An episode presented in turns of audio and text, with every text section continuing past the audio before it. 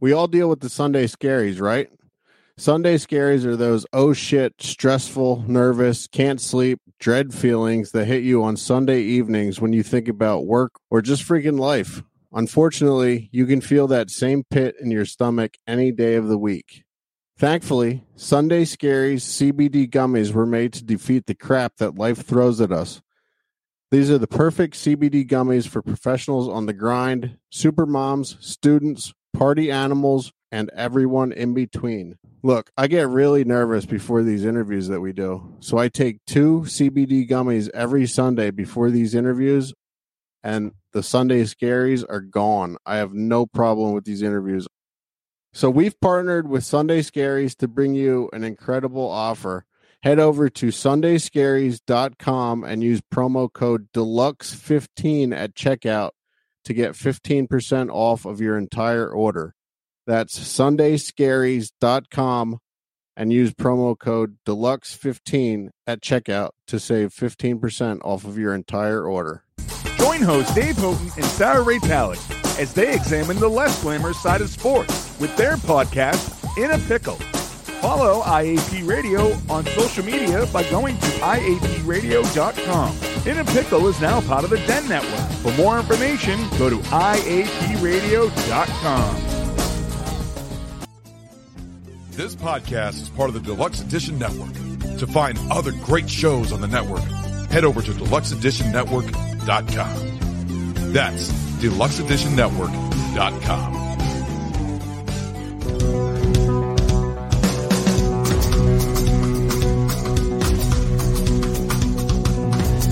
How did you find that one? Where did you dig that one up from? But that's actually that's a little disturbing now that I think about it.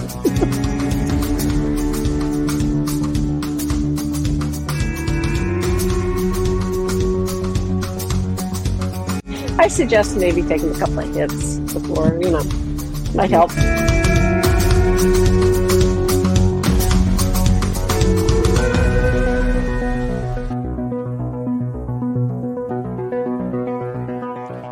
Welcome to another episode of Deluxe Edition. I am your host, Casey Shearer.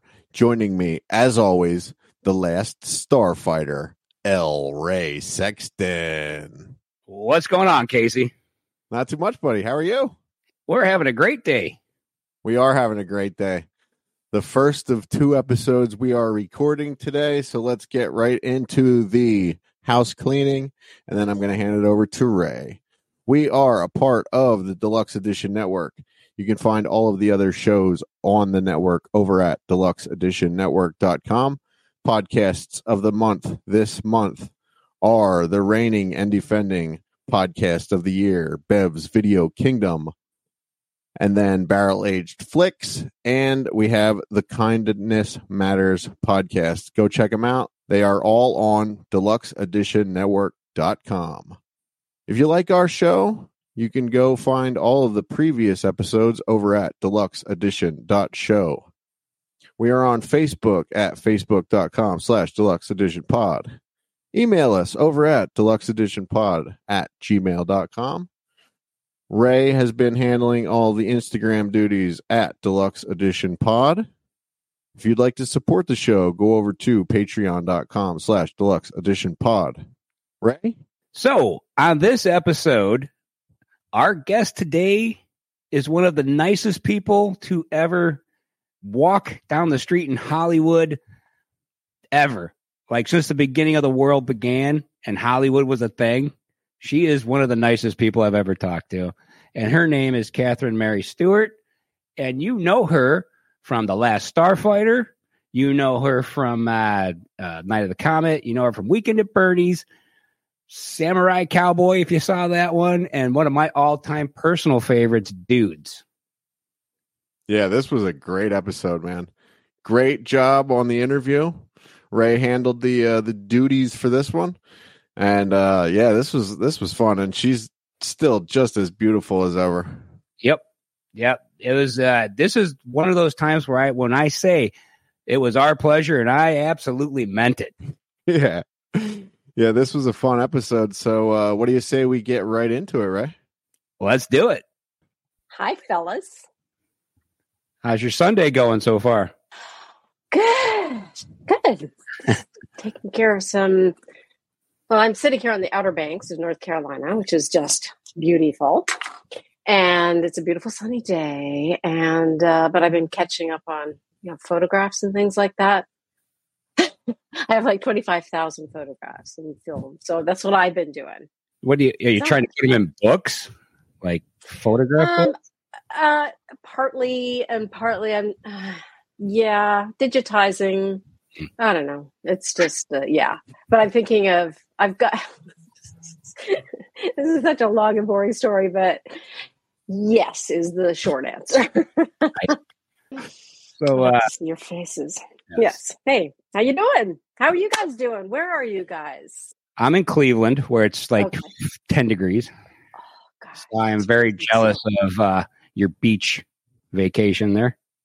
Yeah, yeah, we're really lucky. It's it's I guess it's like in the 40s or 50s, but I have a brother who lives in Edmonton, Alberta, Canada, and it's 35 below there. So Jesus. I know it's just insane. And uh, Yeah, I'm calling in from uh, Tallahassee, Florida, and it's uh, it's even a little chilly here today. It was Oh, 38 right? this morning. Oh yeah, yeah. It's it's It's so yeah, crazy had- here. It gets it's so cold in the morning, and then like now it's 65. right. Yeah, the nighttime it gets freezing cold, right? Yeah. all right. So uh, All right. let's just get this one out of the way. We're looking at the 40th anniversary of both Last Starfighter and Night of the Comet. That's correct. I guess that's right. I mean, it's so funny because I hardly ever pay much attention to that stuff. But that's actually that's a little disturbing now that I think about it. 40 years, are you kidding me? And it's and it's become such both have become cult classics. Um, Yeah. Really cool.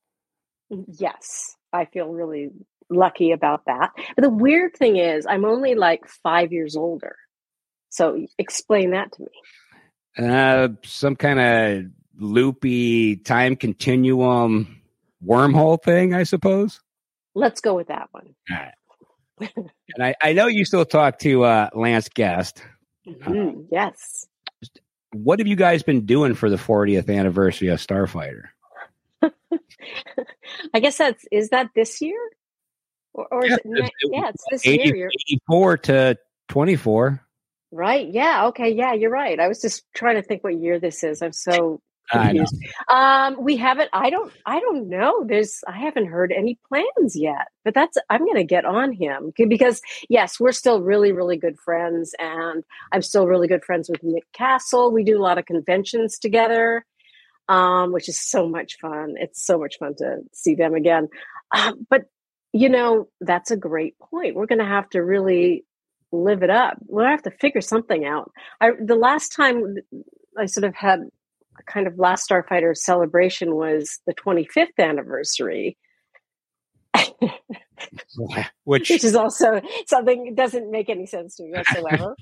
um, and that was in Los. They did a screening in Los Angeles, and they had. Um, uh, I, actually Lance wasn't there, but everybody else was there, and and all the technical guys were there, and I it was like a- an incredible learning experience for me because I, I had no idea what was going on behind the scenes technically with the CGI and everything.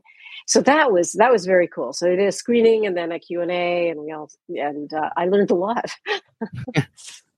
they're also talking about doing a sequel to this thing called The Last Starfighters, I believe. Well, yes, they've been talking about a sequel for a while now. Jonathan Betuel, the original writer, has he he sort of got possession of the script again. I, th- I guess it was Universal that had it for a long time, and um, there was this after like a 30 period 30 year period the writer the original writer gets the property back if they want it. So he took it back and i know so he owns the rights to the last starfighter and i know he's written a sequel. I don't know what the title is exactly. I know he went through a period if he's not still doing it he went through a period where he was um, shopping it around eh, ironically even back to universal. But um, I haven't, you know, I haven't there was sort of a hoopla about it for a while there. Things kind of bubbled up, but I haven't heard anything about it for a while. But that would be so very cool because they also talked about the fact that Lance and I would be in it. Yeah. So that would be so much fun.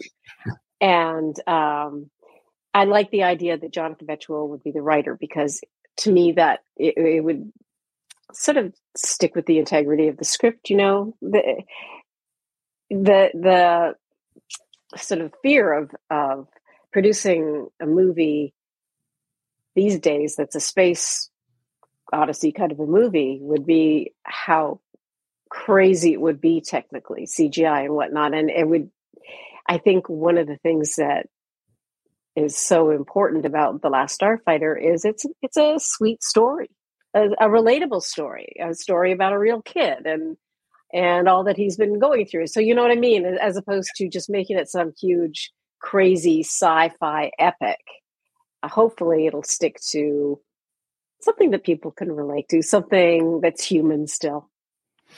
Yeah uh night of the comet is kind of like that too because we went through all the you know nuclear stuff and the the fear of you know the end of time so to speak. Mm-hmm. so uh do you and kelli stay in contact so maybe we could actually get a part two of that also absolutely oh yeah she and i are still really good friends too i live in new york and they both live in uh, los angeles so um you know when they come to new york or vice versa we see each other but uh we definitely keep in touch. And she's another one that I do conventions with. Um, I've been in touch a lot with Tom Eberhardt, the director writer of Night of the Comet recently. He's quite a character. so, yeah, that even has a history of um, like Kelli was trying to get ownership of the property and she just couldn't do it. Tom has it again now. And there's, he, I think, has sold it to someone somewhere to to make a sequel or or something like that. Um, hopefully, again, it will sort of stick with the integrity of the original, but we'll see. I I get very nervous about sequels. If if they're written by the same people, that can be, like you said, a very good thing. But there are a lot of franchises with multiple writers, and it really does monkey with some of the main characters that's right. It, it, yeah, it just sometimes it it just changes the whole feel of the thing, which would be a shame. I mean, you can't s- stick with it exactly the way it was, but like Night of the Comet is such a unique um, show. Uh, you know, crosses so many genres. It's funny in its own sort of unique '80s kind of way it would be a shame if, and in fact, when we originally shot it, the producers were hoping that we were making some horror flick, zombie horror flick, and and um, Tom was like, "No, that's not what I'm doing." I mean, there's some scary bits in it, obviously, I guess, but yeah. um, but you know, it it, it that's it, that's what makes it so unique, and I also think sort of one of the reasons it's had the longevity that it has because uh, because it's so different and so weird and so wonderful. So again, I, I'm always a little concerned about sequels, but we'll see. Yeah. You know, I, I I think that Tom has put it out there to have a sequel made. I'm not sure that he would write it though. So okay. Uh, speaking of weird, uh, we're just gonna we're gonna get all the big ones out of the way first, so we can talk about your other stuff. Uh, we Bernie's. How much fun was that to make? And Terry on set had to, you know, play a dead guy. How many times did he mess up and laugh or, or stuff? You know? you know, he's such a consummate professional. He he was really he, he was really pretty good about not cracking up and it's not as though we all didn't try to get him to crack up at certain points. I mean, when when they were shooting that scene where um, the guys first see him at the beach house and he's sort of slouched over and they think that he's drugged or something and they realize for the first time that he's dead they do this whole scene around him and it's it is bernie at times obviously they were using a dummy because you couldn't possibly do that to a real human being some of the things that they did but um in this case, it was him, and he had to pretend he was dead, which means you have to keep perfectly still. Obviously, you can't breathe, you can't let your eyes flutter or anything like that. And so they did this whole scene with him, and then um, Ted Kotcheff, the director, was like, "Just keep it rolling, keep it rolling." And you know, he didn't say that; he just like this. So they kept it rolling and didn't say cut until Terry finally like exploded. He just had to take a breath. So in that case, we all laughed. I don't know that he was laughing, but I mean, yeah, it was it was so much fun doing that movie. yeah, I I had a gas. All right, so we got all the big ones out of the way now. Um, let's let's talk for a minute about mischief. Set, Okay. that's set in like the fifties, but uh, it's also filmed in uh, Nelsonville, Ohio, that's correct. which I've been to. Which I recently rewatched that, and it's weird to see that town in the movie because it's like the same as it basically was then. You know that place? You didn't live there. I don't. I live in. I live just outside of Cleveland, but I've Okay, I've right. been there. I mean, Okay, got it. but uh, Doug Doug said that he had a great time filming that, and that all you guys were awesome because he had just turned 18 when that movie was filmed. This is true. Yeah, he was a, a child. Yes, and uh, for those who don't know, most of this movie is his character you know, trying to get laid for the first time. Trying to get laid, basically. Yes. Yes, Yes, Try- indeed. he's trying. And yeah, and uh, he, you know, Kelly Preston was not a bad person to no, That's not a. to go through that with. It's not a bad choice. Uh, but did you inter- Did you interview Doug? no, I saw it in a different interview talking about mischief, and it just stuck in Oh, my okay, head.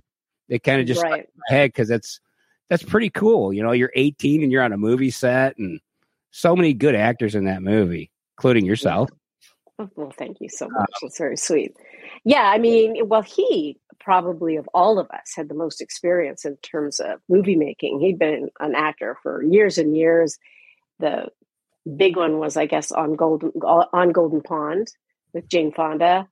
Um, so yeah, I mean, but turning eighteen and doing that sort of a, a movie, it has its challenges too. I would think in certain ways.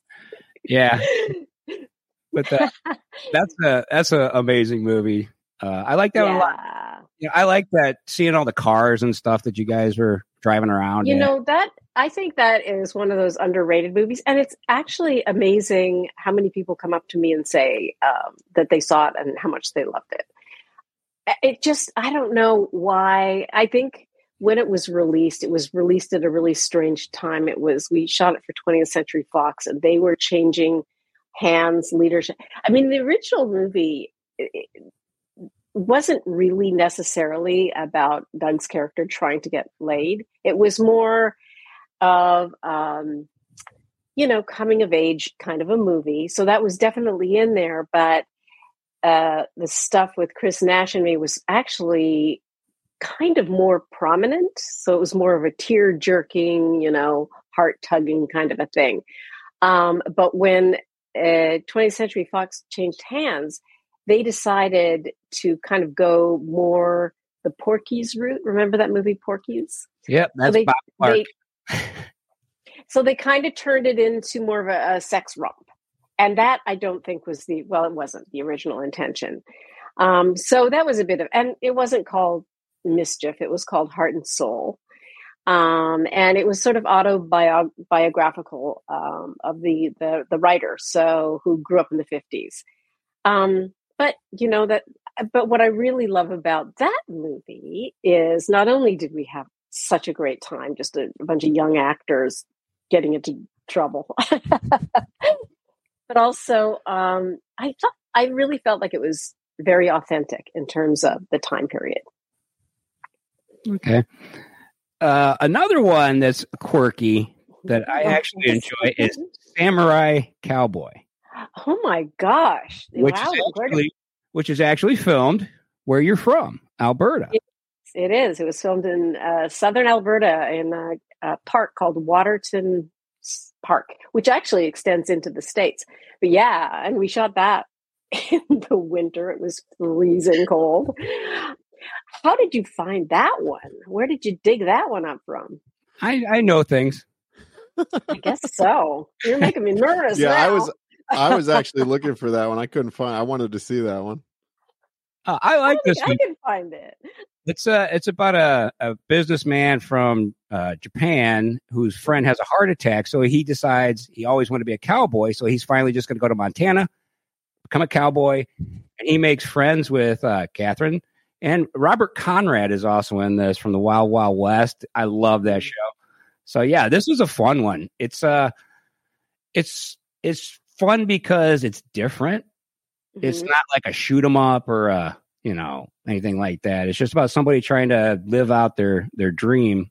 Right, right. Yeah. He's this Japanese uh, businessman who, and I guess in Japan, you know, there's a lot of pressure to work long hours and really, really hard and and drink really hard afterwards. There's lots of karaoke, like in the opening sequences, right? Um, and uh, sake drinking and things like that. And yeah, her, his best, and they're both young, and his best friend has this heart attack. And that's, yes, that's what Yeah. you were saying. He has this realization that he can't he doesn't want to live like this he has a fantasy of being a cowboy so that was sort of you know fish out of water story. And then and it was for me it was so much fun because i love horseback riding. I love the whole i mean growing up as a kid i just loved cowboy movies. That was sort of my fantasy go-to thing.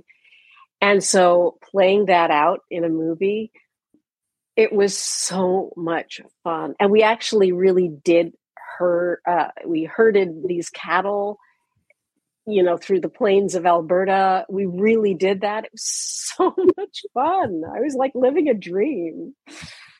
Did uh, did any of your friends or family from back home get to come to that set? yes my brother um john he knew the director somehow. I forget how. And so he came and visited the set. Um but yeah um I, he was the only one living he was living in calgary at that time. My parents were on the west coast of canada. And my uh, my other brother was in ontario so it, it wasn't exactly convenient for them to just pop down there. But no that was really fun. I mean like i said i'm just a huge horse person. I love that stuff. When did you learn how to ride a horse? How old were you? I was probably when I first climbed on a horse, I was probably about um I don't know, 8 or 10. Wow. Yeah. And then when I was a kid, I went to this summer camp that was a it was called Pioneer Ranch Camp, so it was 2 weeks learning how to take care of horses and we would do these campouts into the mountains and pitch lean-tos. It was really horrible actually when i think about it. It was oh man. We got it was summer but again alberta in the mountains. At night it would get so cold. I remember one time and we just literally would put up these lean-tos which is nothing. And uh, one maybe every night but i would just wear all the clothes that I possibly could find because I was so cold. Anyway, yeah, so I, I just always, I never owned a horse. Um, I never took like formal horseback riding lessons, but my parents eh, knew how much I loved horses. So they, they kind of created scenarios where I could get on a horse and ride Western, always just Western. That's cool. Yeah, very fun. 1981, Nighthawks. Oh, yeah. Oh, yeah. Sylvester Stallone, Billy Dee Williams, Rutger mm-hmm. Hauer, and Lindsay Wagner all on that set. How much interaction did you get to have with those four? Well, I so Sylvester Stallone, he had so I was living in London at the time. So I went from Edmonton to London, England. I was uh, before I got into the acting thing, I was a dancer. And when I was 18, I moved to London to train as a dancer. And that's where I got into my first movie. And then uh, The Apple, I don't know if you're going to go there, Oh, but yeah. we're sort of slowly going backwards here, I see. But I was still, I- I was cast in The Apple in London first. And then when I came back to, we shot it in, in Germany. When I came back to London, Uh, by then, I had an agent and I auditioned for this small role in Nighthawks. And by the time, and it was shot in London, and by the time I was on the set, Sylvester Stallone, I forget who the original um, director was, but he was not happy with this guy. And so he took over the directing. So I got to meet him, which was, well, he also auditioned me. So uh, me and a, a bunch of other girls were like,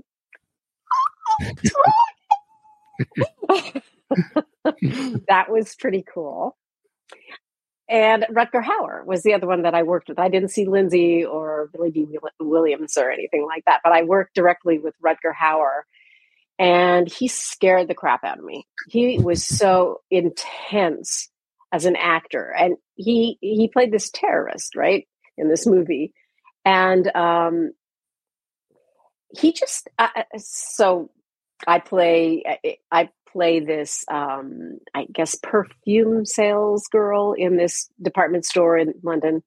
And he kind of comes and seductively says something something to me about perfume. And I'm like, no, I wasn't acting. He scared me. That's good anyway. As and as he's tucking a bomb under my counter. So I I, I guess I forget. I haven't seen Nighthawks in so long, but I think I was part of establishing what a horrible human being Rutger Hauer's character was by shoving a bomb. On, the sweet, innocent little, you know, perfume sales girl gets blown up by Rutger Hauer. One of my prouder moments. uh, but he was he was. Uh, I was so new to the business at that point, and so um, Sylvester Stallone and Rutger Hauer were like the biggest movie stars I'd ever seen. And I h- had not dealt with somebody who stayed in character the way he did before. So I was just like, it was, but it works, of course. I mean, he's, he was an incredible, incredible actor, but it really was intimidating. Mm-hmm, mm-hmm. So let's jump, let's go back to 89 for a second. And you did a movie mm. called Riding the Edge. Yes, I did. This it's is so, an action movie. Yeah, and, and it was a lot of fun as well, actually, because it was, you know, I I played a lot of kind of girls next door, and which is great. I mean, you know, you want to get employed and stuff like that. But the first movie that I did, which I felt like I could really relate to, was sort of Night of the Comet, where I got to be kind of rough and tumble and do my own stunts and, you know, wield the gun and all that. That was, I really feel like that's more who I am. So I really do gravitate to to these uh, movies that are sort of a, a woman who kind of has control. You know, she's like a strong sassy. And I think also, uh, well, anyway, so on, in Riding the Edge, um, it, uh, th- that's what drew me to that particular thing. And plus, back in the day, you really got to travel a lot for movies. This was shot in Israel, which was incredible. It was an incredible way to get to see Israel. And I, it's funny that you mentioned that because I told you I'm going through photos and things like that. I, I came across some photos from Riding the Edge, and Raphael Sbarge and I are still in touch. Sort of, I, we sort of get in these roundabout ways reconnect, and mostly, I guess, through social media, which I love. I just love that part about social media. Uh, but I, I found these Polaroids of he and I they used to take like for wardrobe and things like that they would take polaroids of you because they could have the instant picture. Now of course you can just do that on your phone but i had a i had two polaroids. One was it, it was titled before the shoot and then put a date and then the second one was after the shoot and i put the date. And it's it's funny because we're just like you know the before the shoot like that. And then the one of after the shoot you're a little like and he's he's he's kind of kissing me on the forehead and everything. But he was like, we. I got super sick while I was there, and he was super worried about getting super sick. So it, it was a lot of that going on. But we had a we had a great time. It was so much fun. What uh, what's a destination that you haven't filmed in yet that you'd like to go to for free? so many. You know, I, I, in my life I've been fortunate to enough to do a lot of traveling. So that's cool. One place I've never been to is Japan. That might be very, very cool to go to. Um, when I was a kid, uh, my dad was a marine biologist, and we went to Australia, and he did some work on the Great Barrier Reef. We were there for about eight months. I loved Australia so much. So if there was an excuse for me to go back there to film or something, yes, I would do that. Um, but yeah, I mean, I think Japan would be very cool because I've never been there. Hmm, I've always wanted to go to Japan too. Yeah. It, it's a. It seems like such a fascinating place. I mean, the history, just everything about it, just seems sort of fascinating to me. Yeah, I wouldn't mind going there because I would be tall. I'm only five eight, so in Japan, you know, I'd be as big as Casey is here. You'd be so intimidating and stuff. Just drink some sake and start flexing on people. That'd be great. I know, right? Yeah. Uh, one of I, one of my all time favorite movies is Dudes, and I absolutely love this movie.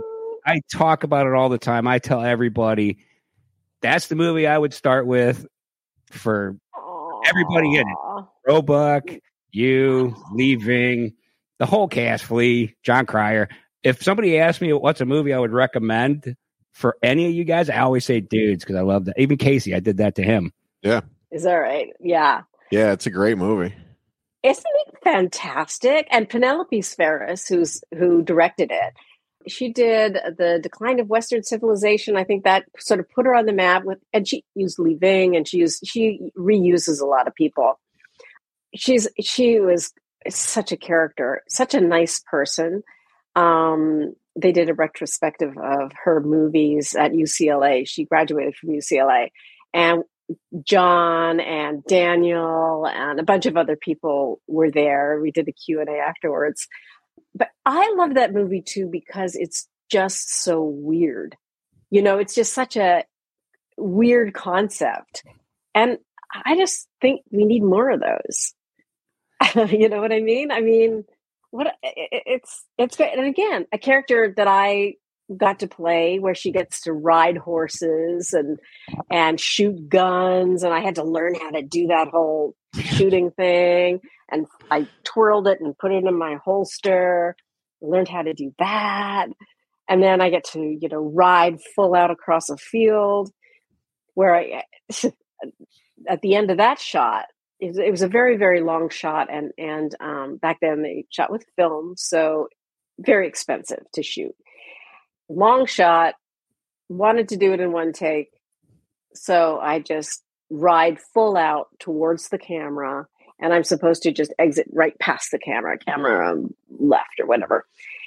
And somebody had um, come on the set and parked and we were in the middle of nowhere parked their jeep right behind the camera where i was supposed to exit and I saw it as I was coming up on it, but I thought, oh, I'll just, you know, as soon as I get past the the um, camera, I'll just pull the horse off to the left and we'll be fine.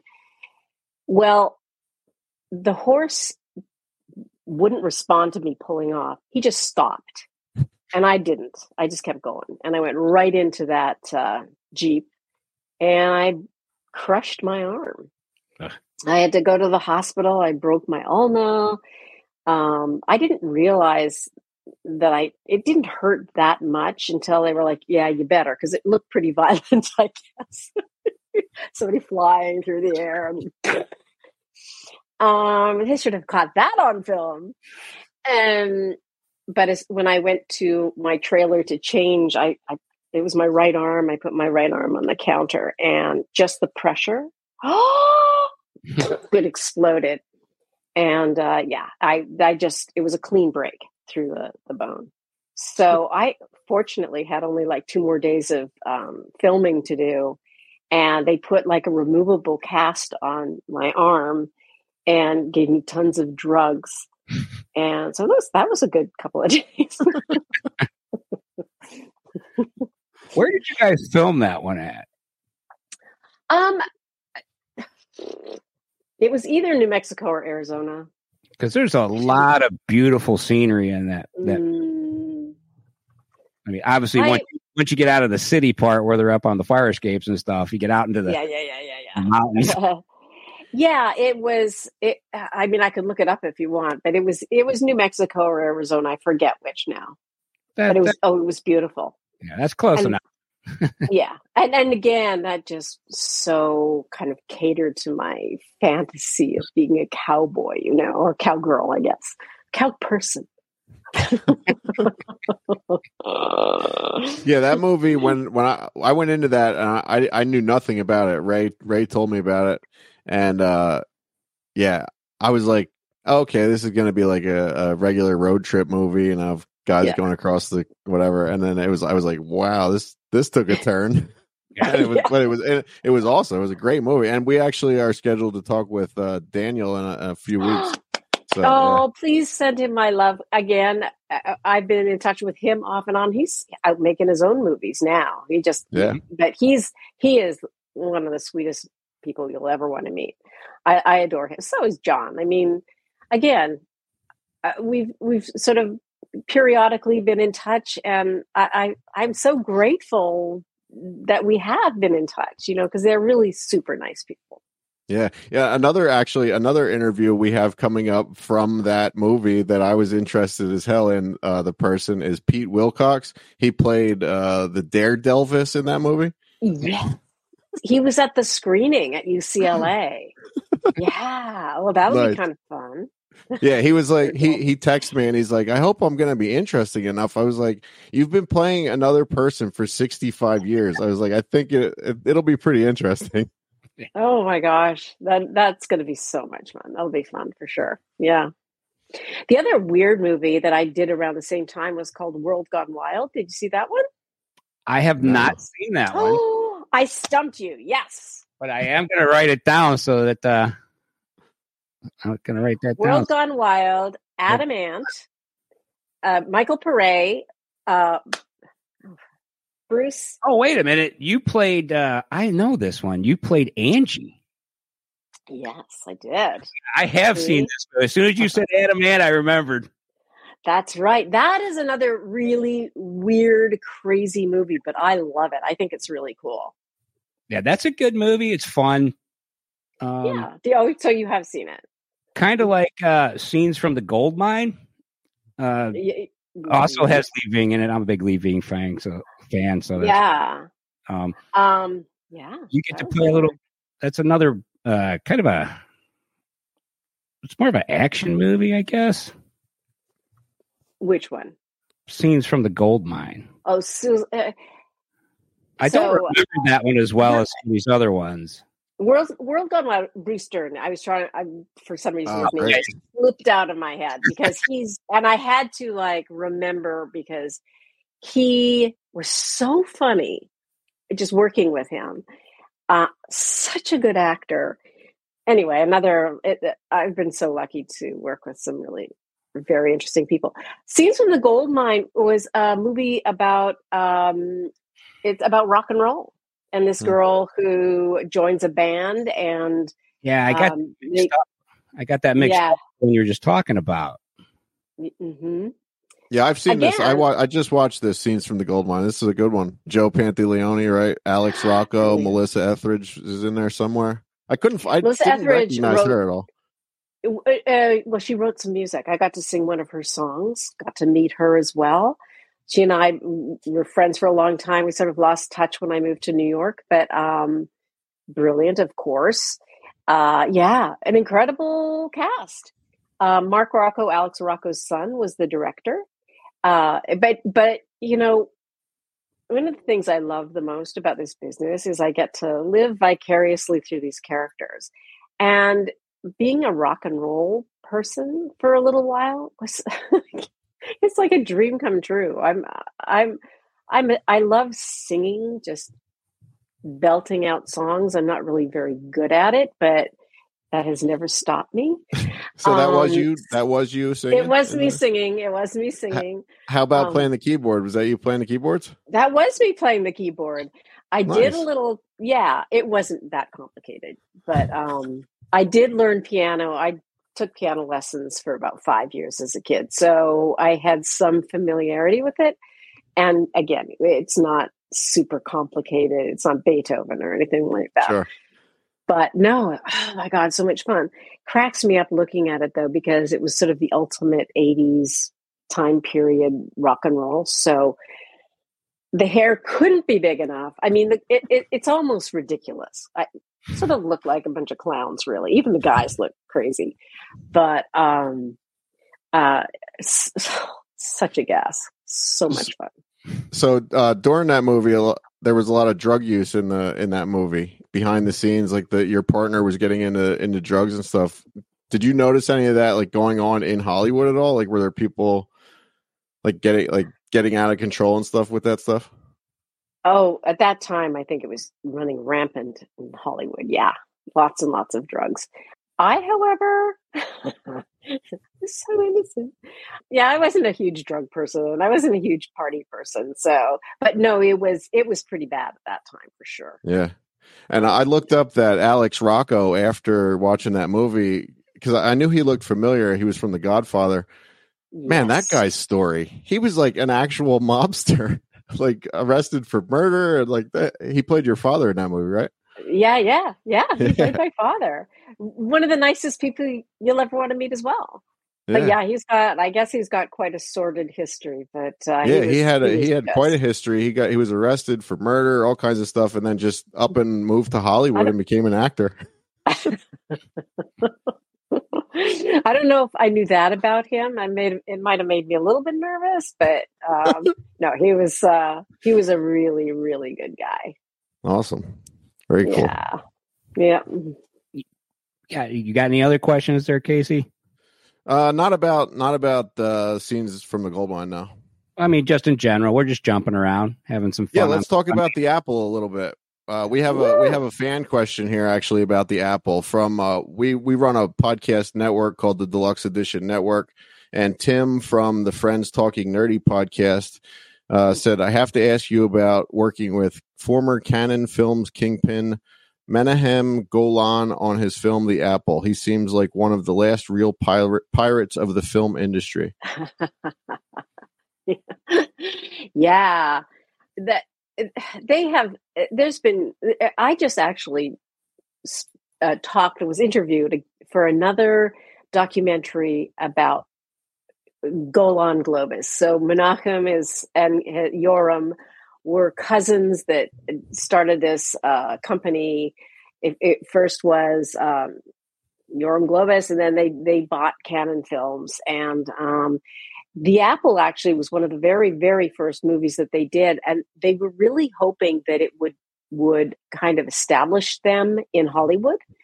Uh, I'm not sure that it worked, but he was a really interesting uh, character for sure. Um, he was a huge filmmaker in Israel, very, very well known, huge success there. So then he he wanted to you know move to Hollywood and become successful there. He had a few hit and misses, hit and misses, and then he became like the king of sequels. He would do all these sequels. The entire budget would go into Sylvester Stallone or whoever was the uh, um, Charles Bronson, whoever was the lead. They, they, would pay them a ton of money, and then they would make these uh, um, sequels for next to nothing. Um, and then he became known for selling movies at film festivals like Cannes or someplace before they were even made, just selling people on a concept. And they got quite your uh, Yoram and, and Menachem got quite a uh, reputation for in Hollywood for their way of um, just the whole making movies. They made a ton of money, but they just would just crank them out, crank them out, crank them out. When we did um, the Apple, like I said, they were hoping that it was going to sort of break them into the movie industry in America. Because at the time, it was like, I think we shot in 79 actually. And there were a lot of um, sort of rock musicals at that time, like um, I don't know, a bunch of Tommy, the the Who, right? Tommy, Tommy, was coming out around that, that time. kind of thing rock musicals, disco musicals, all sorts of stuff. and um, they they were trying to tap into that, and they thought they had clinched it with sort of a um, Adam and Eve kind of story. So they sort of brought in kind of this weird religion thing, and then this kind of tongue in cheek thing, and then this amazing musical score. They had the London Symphony Orchestra on the track. I think that's who it was. Um, some incredible musicians and singers.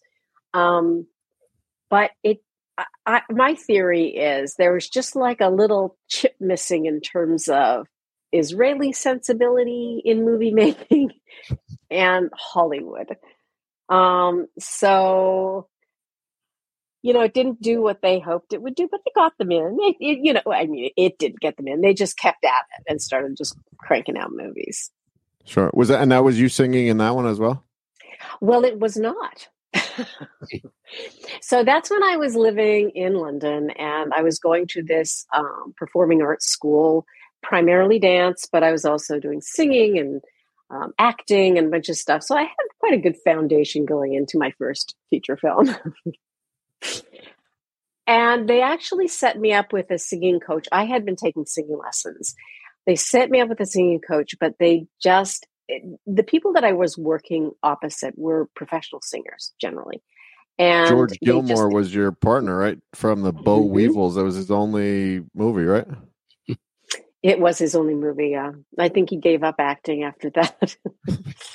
um, a, a, a, an actor named Alan Love, who was also a big uh, singer. Um, Grace Kennedy, who was an incredible performer and singer. She had a, a, variety show in England for a while after that. Um, they just felt like my voice wasn't strong enough, or and I frankly had to agree with them. Um, they brought in somebody named Mary Hyland. She was kind of a session singer in LA, and she was fantastic. She was fantastic. Yeah. And I felt like also that our voices weren't too far apart. You know, I mean, I think it worked. Sure. Yeah, it was a. Uh, I mean, it's definitely a weird movie, but uh, it's a lot of fun for sure. yeah, I suggest maybe taking a couple of hits before you know might help. Oh uh, yeah, you don't have to worry about that. I'm constantly stoned. oh, good. Uh, it's, let's see. It's I, a very strange. It, it's it's put together really weirdly. The end is just nuts. It's, uh, you know, but what the heck? I, I loved every second of it. I loved every second of being on the set. I mean, Menachem was quite a character. He could, this was his like little treasure piece. And boy, if you didn't do what he wanted, he could lose his temper. One time, I'll tell you this quick little story. This was my very first movie. I'd never done anything like this before. And you get call sheets every day, which sort of lists um, where you're supposed to be, when, and what scenes you're going to be shooting, and all that stuff. And we were shooting in Berlin, Germany, and I didn't see my name on the call sheet. So I went out and spent, this was before the wall was down. So it was West Germany and I mean, West Berlin, and West Berlin was like a crazy place. It was lots of stuff going on. So I went out the the night before this day and just stayed out all night partying and having fun. And I got back to the hotel at like 7:30 in the morning and some AD was running around freaking out that I um that that I wasn't there for the pickup to take me to the studio. And I'm like, I'm not working today. Yes, you are. Oh, that was a bad day. So I get there and I'm late.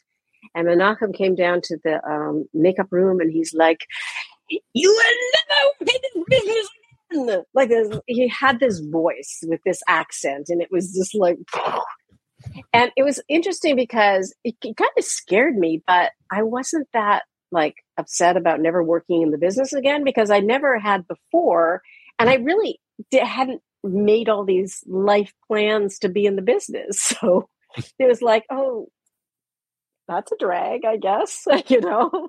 But he did kind of intimidate me i have to say he was so mad at me. Anyway. You he did. You did 150 episodes of Days of Our Lives. Mm-hmm. How was that schedule? Like they do that every day. Just did you ever get yelled at on the set of that show for not knowing what you're supposed to do? Oh God, that was that was hard work, man. I um when I got on that show, yeah. So you know, if you think about a movie that's an hour and a half, two hours long, it takes a couple of months to film, maybe six, four, let's say, depending on the budget, four to eight weeks to film for an hour and a half, two hours. And on a soap opera that's an hour long, you're doing one every single day. So if you have a strong storyline, you might have to memorize like 50 pages of dialogue. And that was, I don't know how people do it. I just I'd never got into the the rhythm of it. I found it very very challenging all the time. I mean, it was a great experience. I I introduced this character called Kayla Brady, uh, who went on to become this iconic character on Days of Our Lives after I left. uh, unceremoniously, they had me moving into a new apartment, and I sort of was talking to my um, roommate who I was moving into the apartment with. I, I'm just going to go up and check the bathroom. Never came out. But I really, it, I found that experience very, very challenging. But it was it was a great learning experience, and um, everything else felt like cake after that. We've talked to a few uh, people who've worked, Patrika Darbo, who worked on uh, I can't remember the the show she was on, but like yeah, she said the exact same thing. Like it's it's hard work, a lot different than filming a movie. So different, and also they really hate it. Hate to take like more than one take. So if you screw up, I mean, you're screwed. Yeah. And I I screwed up fairly often. Uh, yeah, I didn't last that long on that show. I lasted like two years. Um, but then but the nice thing about that for me was i transitioned immediately to the last starfighter in fact there was a point where the two shows overlapped i was shooting the last starfighter at night and days of our lives during the day so i i had a very smooth transition so i was really really lucky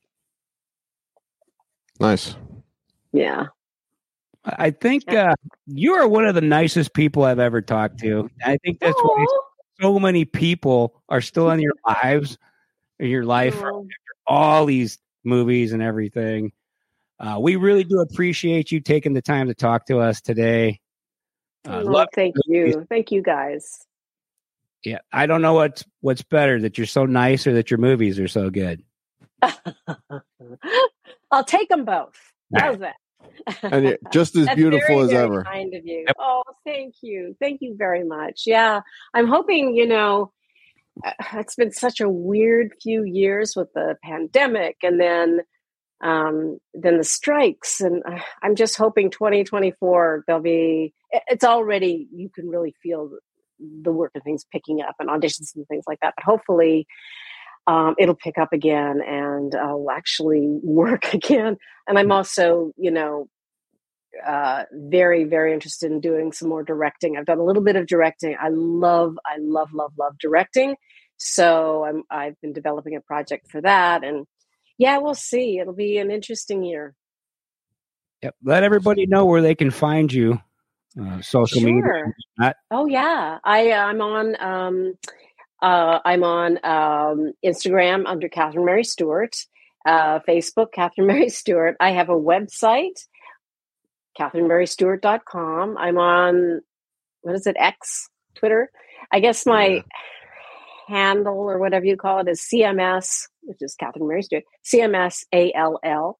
Or if you just hashtag Catherine Mary Stewart, it should come up. Um, what else? I'm on LinkedIn.